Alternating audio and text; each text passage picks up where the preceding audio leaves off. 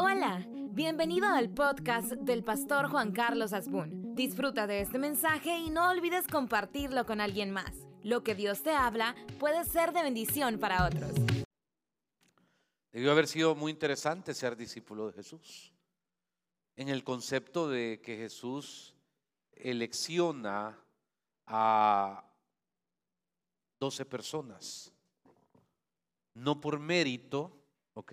Porque el mérito es subjetivo. No por capacidades, experiencia, porque ninguno tenía experiencia para servir en esto. Cuando alguien me dice, pastor, ¿qué experiencia necesita hacer para pastorear o algo? Créame que hay un momento donde uno vota todo. Tengo un currículum bonito, gracias a Dios. Mis padres me enseñaron a estudiar siete carreras universitarias. Pero les soy honesto, a la hora de doblar rodillas, a la hora de querer vivir regándola menos, a la hora de entender que la dependencia debe ser absoluta de parte del Señor. Pueden servir siempre, con eso no digo que no estudie, pero hay etapas en la vida donde uno hace a un lado lo que es, lo que tiene, lo que cree y comienza a caminar en el Señor. Y cuando alguien, por ejemplo, me dice, mire pastor, disipúleme, confunde discipulado con enseñanza doctrinal o teología. La enseñanza doctrinal o teología que usted la quiera saber, pues vaya a un colegio de teología. Pero vamos a guardar silencio ahí atrás, por favor. Pero el, el discipulado es vivencial. Y entonces estos dos se aparecen con Jesús. Y en ese momento de caminar con Él, pues yo creo que van aprendiendo, ¿no? Prueba y error. Pero no había muchas pláticas espirituales. Si usted analiza, ellos eran observadores. Siempre lo digo, no en broma ni en serio, pero créala. Si usted quiere ser amigo de un pastor, no le hable mucho de Biblia.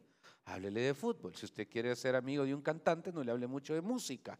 Háblele de, de, de historia. Si usted quiere ser amigo de un historiador, amigo, dije, no le hable tanto de historia háblele de, de, jardinería.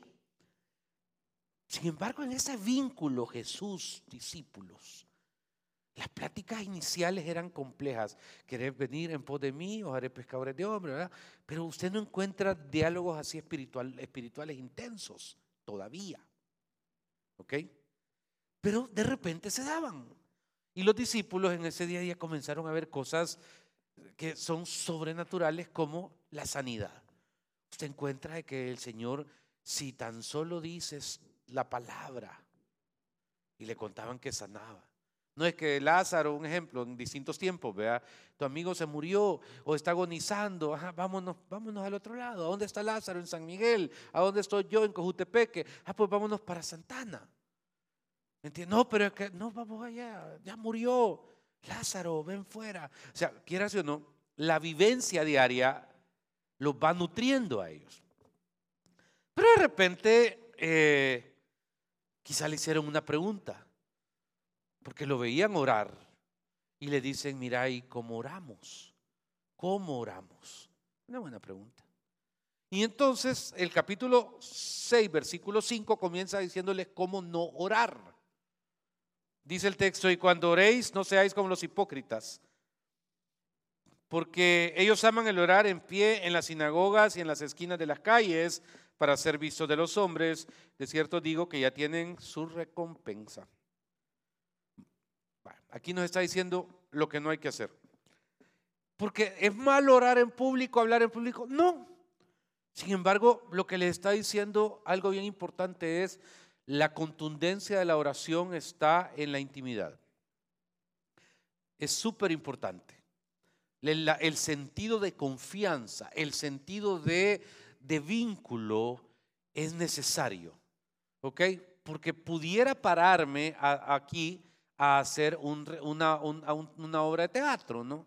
En el sentido no como la que acabamos de ver, sino que brindo por la esperanza que la vida nos lanza. Ah, brindo porque ya hubiese puesto a mi existencia fin con violencia, esgrimiendo en mi mente la venganza. A mí la poesía me gusta, pero entiendo de que no, me, no, tiene nada más que una expresión sobre algo. Pero entonces les está diciendo, miren, Primer punto, cuando ustedes quieran desarrollar, vamos a guardar silencio en la mesa porque hasta aquí se escucha, oye chicos, porfa.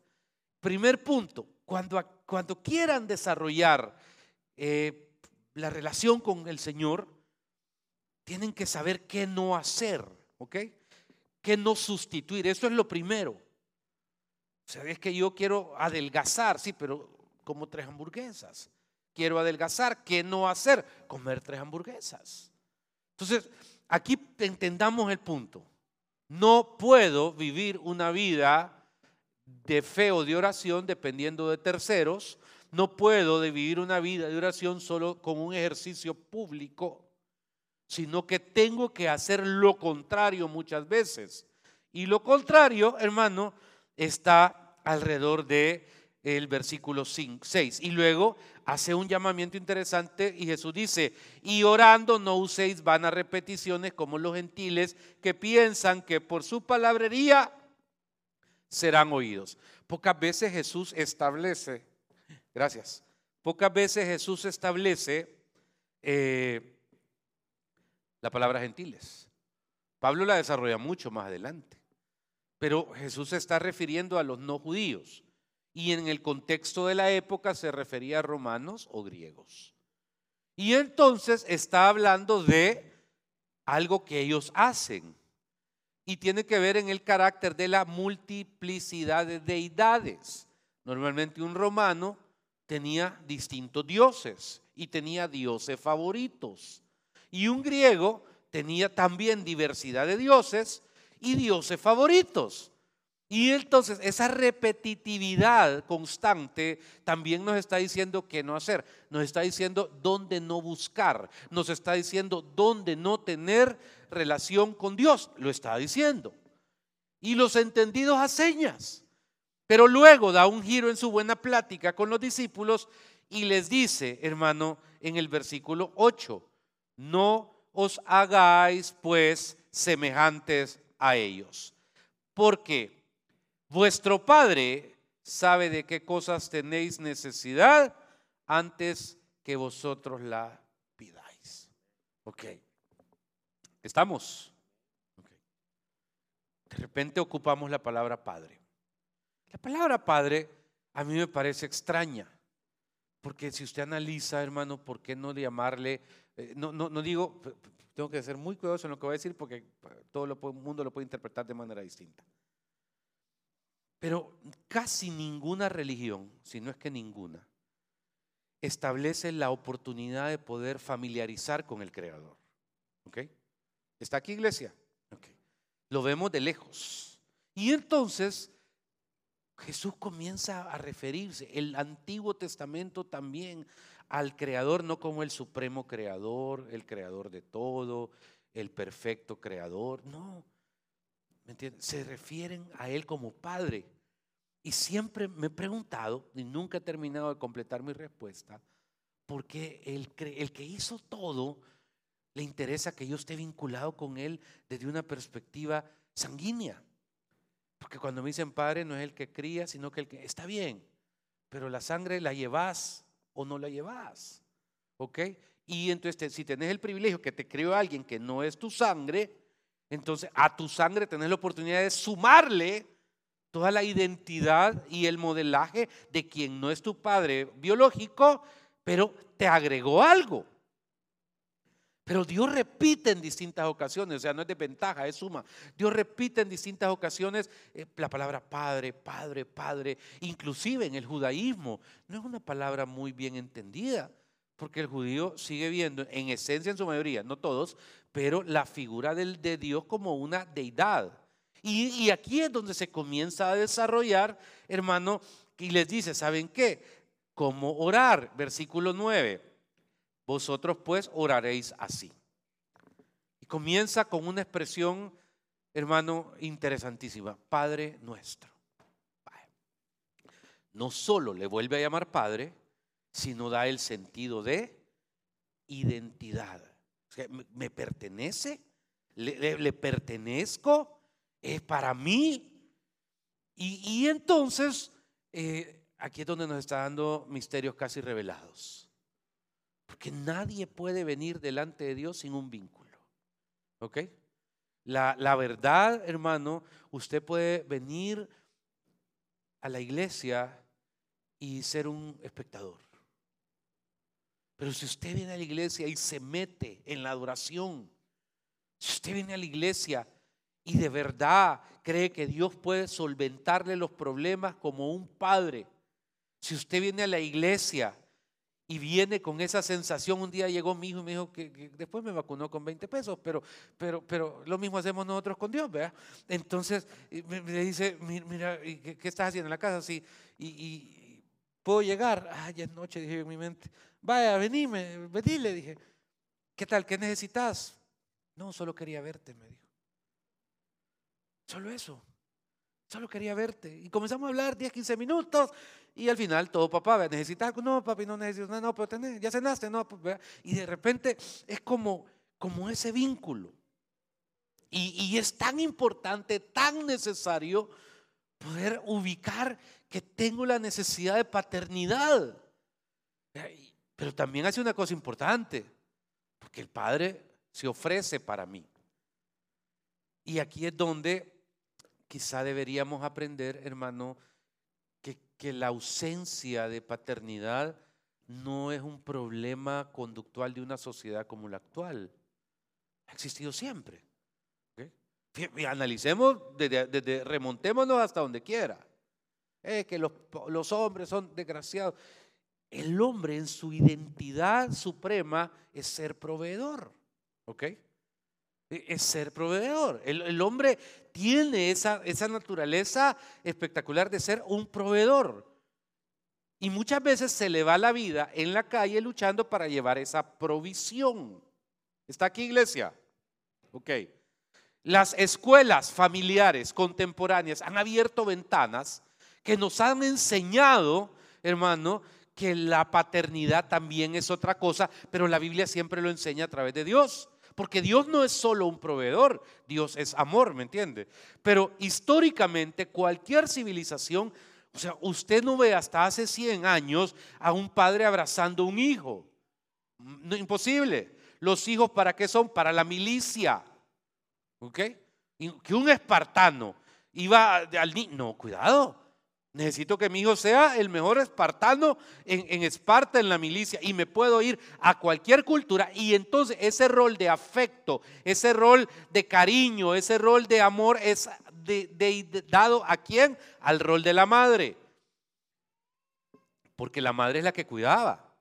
Tenemos 100 años de que las madres salen a trabajar también. La revolución industrial en Inglaterra cambió todo. Pero, pero el rol de la mujer hasta hace 100, 120 años en cualquier civilización era proteger, guiar y estar. Entonces, en apenas 100 años queremos darle vuelta a una interpretación que choca con cualquier parte de la historia. Entonces, ¿qué denoto? Una total ausencia de lo que es la identidad de padre. Por eso hay escuelas para padres, seminarios para padres y un montón de cosas. Pero el fundamento de esas escuelas está basado en escuelas que no tienen ni 50 años. Y entonces por eso la palabra padre es tan vital en la Biblia. Porque el Señor estaba adelantándose sobre cualquier cosa. Y como dice vuestro Padre Celestial, ¿qué, qué dice en el versículo anterior? ¿Sabe de qué cosas? Y entonces, si él ya sabe de qué cosas tenéis necesidad, se está adelantando ocupando la palabra Padre, porque sabe que el individuo tiene sobre todo la necesidad de la paternidad.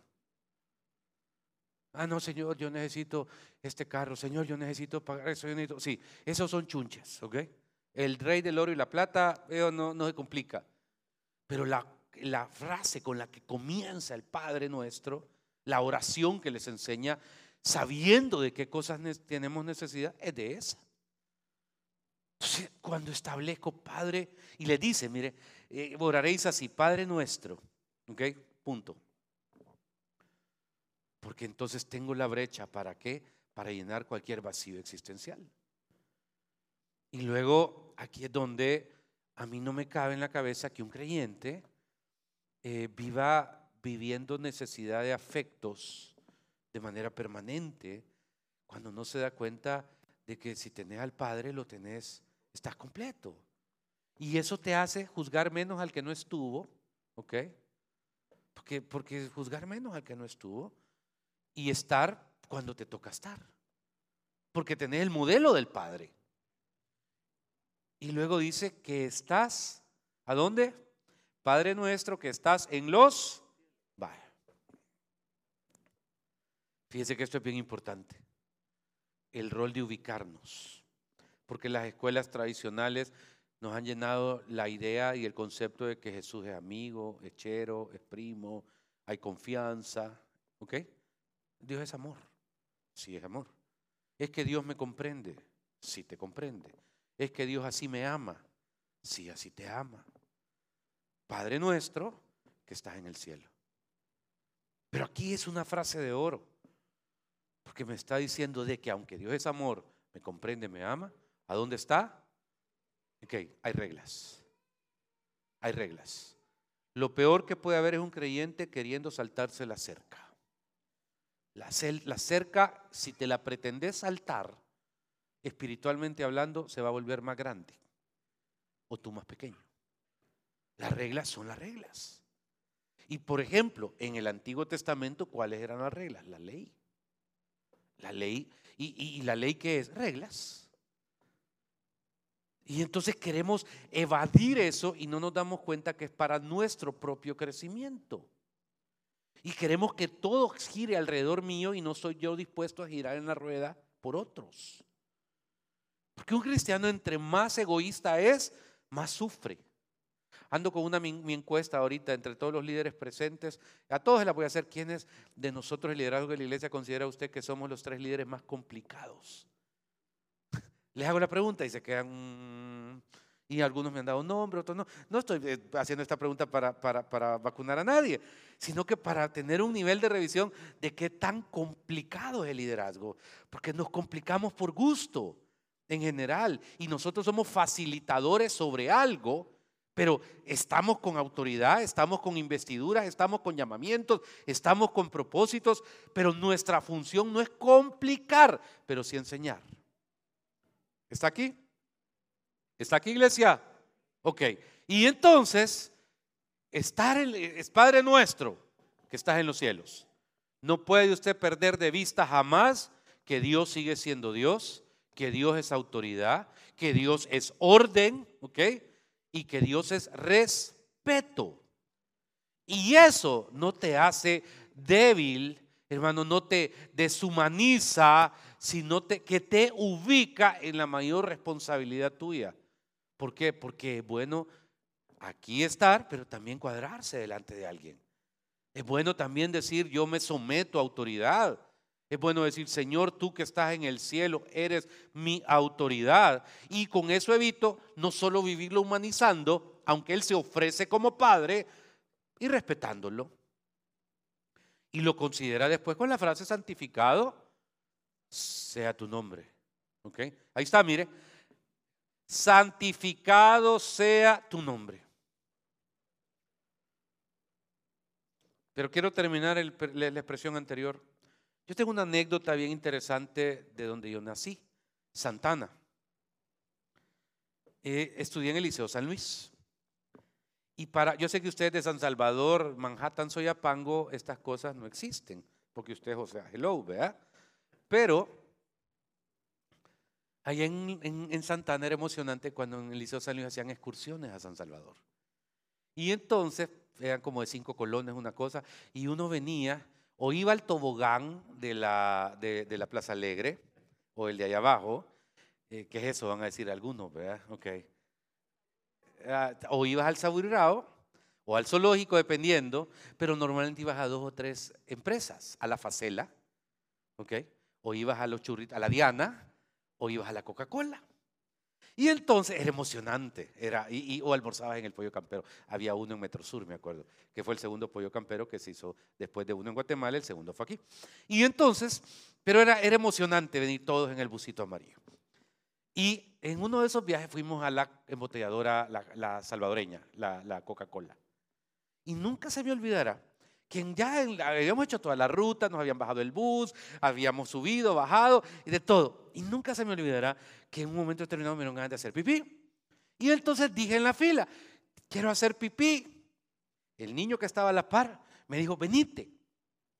Y me acuerdo que me llevó y atravesé un corredor, atravesé un cuarto, llegué a una oficina, hay un baño, me dijo.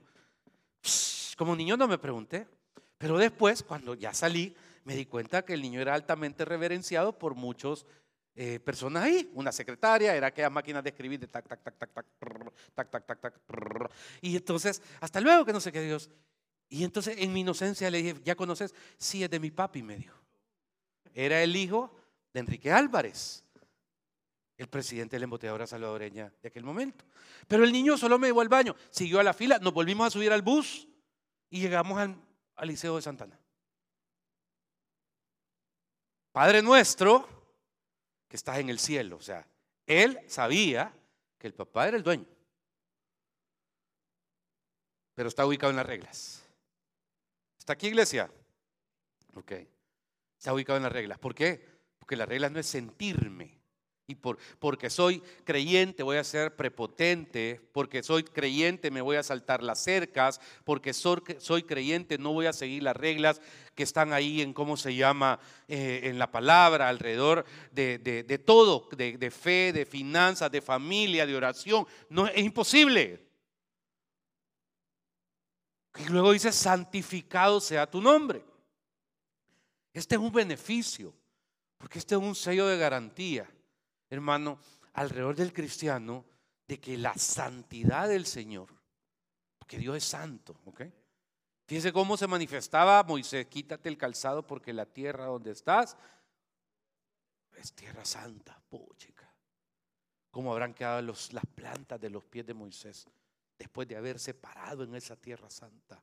¿Cómo habrá quedado aquel hombre cuando bajó el mismo Moisés de, con su rostro, dice la palabra, blanco, resplandeciente.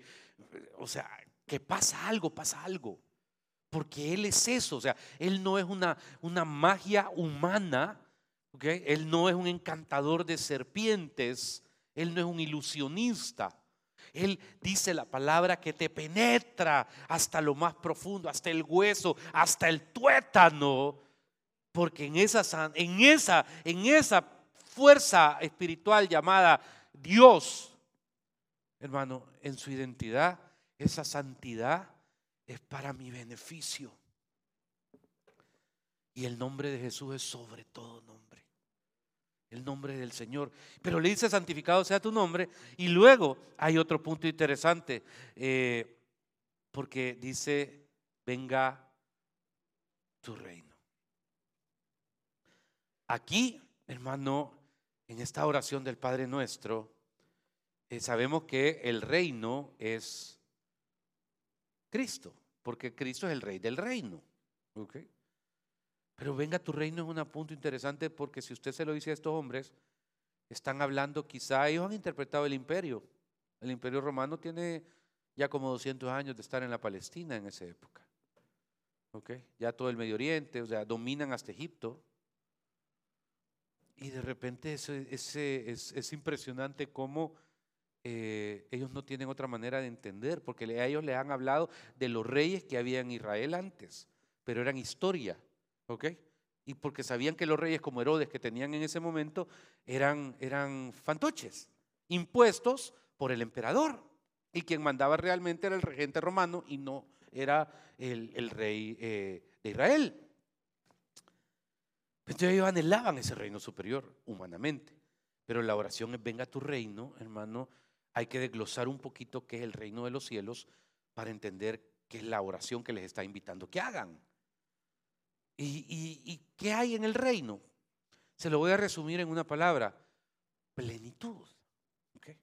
Plenitud donde el hombre aprende en esa plenitud, en el reino. ¿Se ha visto esta foto donde está el león y está el, lamiendo a la ovejita y la ovejita mordiendo al león? ¿Me entiende? Ok.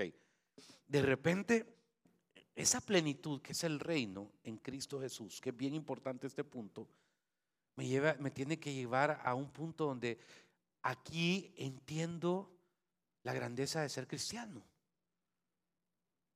Porque si algo yo no aguanto, es esas niñas o esos jóvenes o esos adultos que viven rezongando de Dios y de la... ¿Y por qué tengo que ir a la iglesia? ¿Y para qué ir a la iglesia? Es que yo no sé si Dios es real, si Dios no existe. Ok, cree lo que querrás. Créeme que duele porque estás más seguro de que Bad Bunny canta bien de que Dios existe. Y te tengo que desmitificar, Bad Bunny canta re mal. Pero no puedo desmitificar que es un rockstar y que le gusta a un montón de gente. O sea que ya no es relevante que alguien cante bien para pegar. Y ha pegado Big. ¿Estamos aquí? Pero eso es una verdad subjetiva. Pero una verdad absoluta es que Dios existe. Y como Dios existe, entonces encuentro en Él que necesito su reino. Necesito de alguna u otra manera, hermanos, eh, sentir cómo él es por mí y conmigo. Y entonces digo, Señor, cuando estoy en plenitud me doy cuenta que lo que tengo es más que suficiente. ¿Ok? Me doy cuenta que hay un montón de cosas que quiero, anhelo y deseo. Pero si Dios me las da bueno y si Dios no me las da, me da igual, pero no es conformismo. En su voluntad. Porque después dice, hágase su voluntad. Y Will, y en ese hágase su voluntad es donde nos preguntamos, Señor, ¿realmente anhelo que venga tu reino? Porque el reino de Dios es una plenitud a mi vida donde mi nivel de satisfacción es total, porque lo tengo a Él. Lo tengo todo. Lo tengo a Él. Entonces no estoy mirando para ningún otro lado. Lo tengo a Él. Y veo las demás cosas entonces como añadiduras. ¿Qué? Ah, una añadidura. Ah, esto qué bonito, qué bonito. Pero lo tengo a Él. Y entonces, todo es Él en mi vida, sin dejar de ser humano. Venga a tu reino, Señor, ven, ven a mí, tráeme esa revelación de que en el reino de los cielos hay total y absoluta plenitud. Y con esto yo no digo un cristiano debe ser conformista, no, no me malentienda. El ser humano debe ser pleno. La plenitud se puede alcanzar en la juventud, en la madurez, en la edad más adulta, en la vejez, en la ancianidad. Porque cada, cada etapa tiene un sentido de, de presencia. Y el Espíritu Santo, hermano, me permite a mí sentir que como que estoy junto con ustedes, sentados a la par de el Señor, oyéndolo. Jesús, ¿cómo oramos? Si hemos visto que haces milagros. ¿Te acuerdas del Señor ciego de ayer? Sí, el que estaba dando gritos. Yo vi que lo sanaste. Señor, mira, ¿y cómo es que escupiste para echar lodo y hacer lodo y poner, ¿me entiende? Eh, y sanar al otro. ¿Y cómo es que resucitaste a aquel? Señor, mira, y aquella mujer que iban a apedrear. ¿Qué liderazgo tenés, Jesus? ¿Por qué? Porque te atravesaste y dejaste y dijiste esa frase, ¿verdad? El que esté libre de pecado. Todas esas cosas hace que ellos fueran admirando. No le habían adorado todavía. Porque la primera vez que adoraron a Jesús fue en la tormenta. Cuando Pedro sale, vuelve a entrar y cuando él entra en la barca se calman las aguas y dice, y, e inmediatamente le adoraron. La Biblia no dice antes que ellos le habían adorado, cuando expresan verdaderamente, este es el Hijo de Dios. Pácatelas. Ahí fue como otra etapa en la revelación. Pero aquí estaban en la curiosidad. Y entonces, primero les dice qué no hacer. Y ese es el consejo de Dios a nosotros. ¿Qué no hacer? Andar buscando en otro lado. Ahí está. No, es que yo quiero llenar. Cuidado, hombre. ¿Ok? La espuma es espuma. ¿Está aquí, iglesia? Vaya. ¿Qué no hacer, hermano? Es cierto que en las redes nos oímos orando y predicando todo bonito. Que sea reflejo de lo que haces en lo privado. ¿Ok? Tres, ¿qué hacer? Romper todo el vacío existencial alrededor de la ausencia de la paternidad correcta y dejar de mitificar la paternidad humana. Porque hay veces le pedimos al hombre lo que no puede hacer.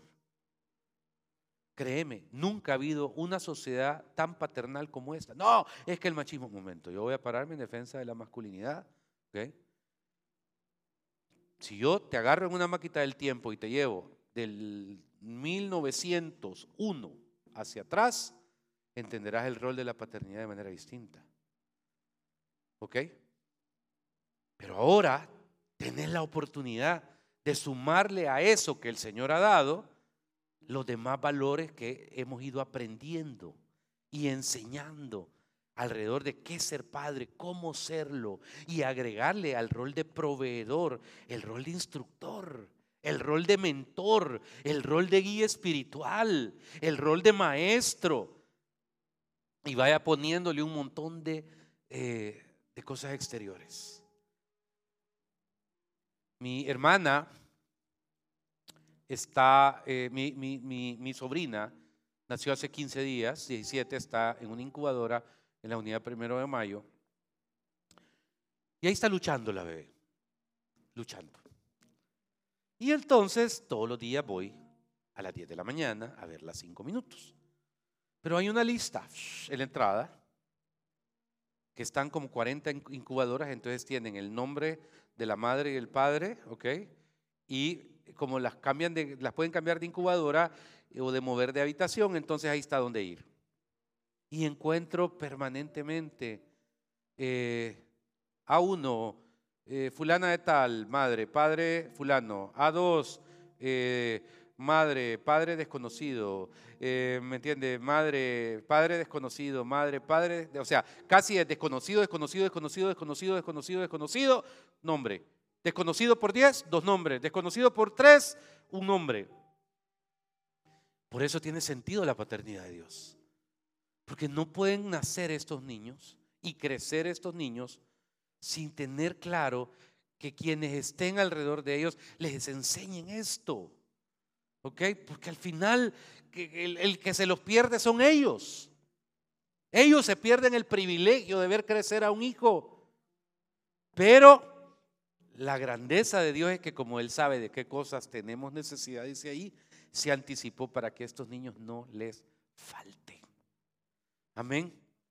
Gracias por ser parte de este podcast. Si este mensaje te gustó, lo puedes compartir en tus redes sociales y suscribirte. Dios te bendiga.